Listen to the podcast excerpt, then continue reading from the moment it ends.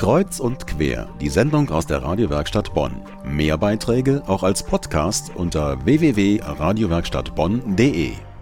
Sie fallen erst beim zweiten Hinsehen auf die länglichen bronzefarbenen Platten zwischen dem Kopfsteinpflaster vor dem Bonner Rathaus. Wie Buchrücken sehen sie aus und genau das sollen sie auch sein. Zusammen mit der ebenfalls im Boden eingelassenen rechteckigen Platte bilden sie das neue Mahnmal für die Bücherverbrennung direkt vor der Bonner Rathaustreppe.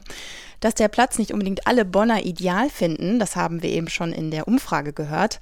Meine Kollegin Christina Jochum hatte mit den Bonnern am Marktplatz gesprochen und du hast dir das Werk auch selbst gründlich angeschaut. Wie hat es denn auf dich gewirkt?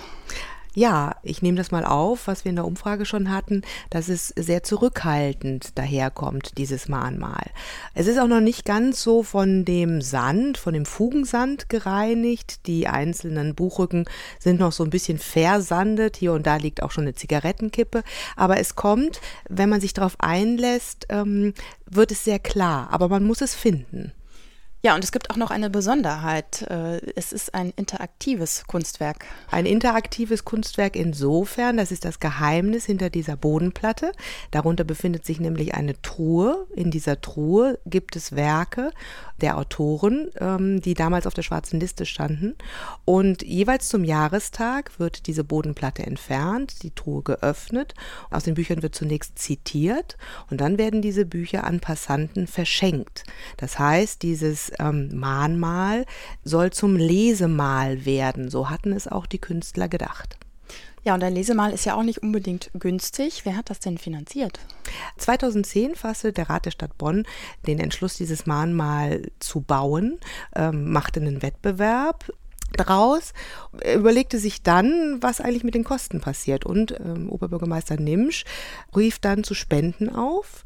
Tatsächlich kamen dann von Parteien, Institutionen, Gewerkschaften und von über 100 Bürgerinnen und Bürgern der Stadt Bonn diese 50.000 Euro zusammen, die das Mahnmal dann kostete. Das heißt, dieses Mahnmal ist rein bürgerfinanziert oder institutionenfinanziert. Also scheint das ja auch einen hohen Stellenwert, dieses geschichtliche Ereignis bei den Bonnern zu haben. Aber ich glaube, nicht jeder weiß unbedingt, was da eigentlich vor sich ging an diesem Tag. Was hast du denn da herausgefunden, wie das in Bonn war? Ja, also der 10. Mai 1933 war ein Mittwoch. Die äh, Schilderung ist so, dass es ein ganz normaler Wochentag natürlich war.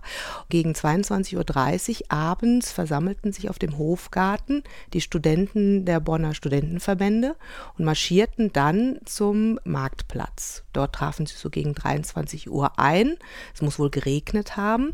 Und vor der Freitreppe vor dem Rathaus ähm, hatten sich schon mehrere Bürger eben versammelt. Ähm, es brannte ein Scheiterhaufen und jeder sollte eben, das war der Aufruf gewesen an die Bonner Studentenschaft, an die deutsche Studentenschaft sogar, jeder sollte zu Hause in seinem Bücherschrank schauen, ob er Bücher von der schwarzen Liste hat und die mitbringen zu dieser Veranstaltung, um sie dann mit Feuersprüchen sozusagen äh, geweiht dem Feuer zu übergeben.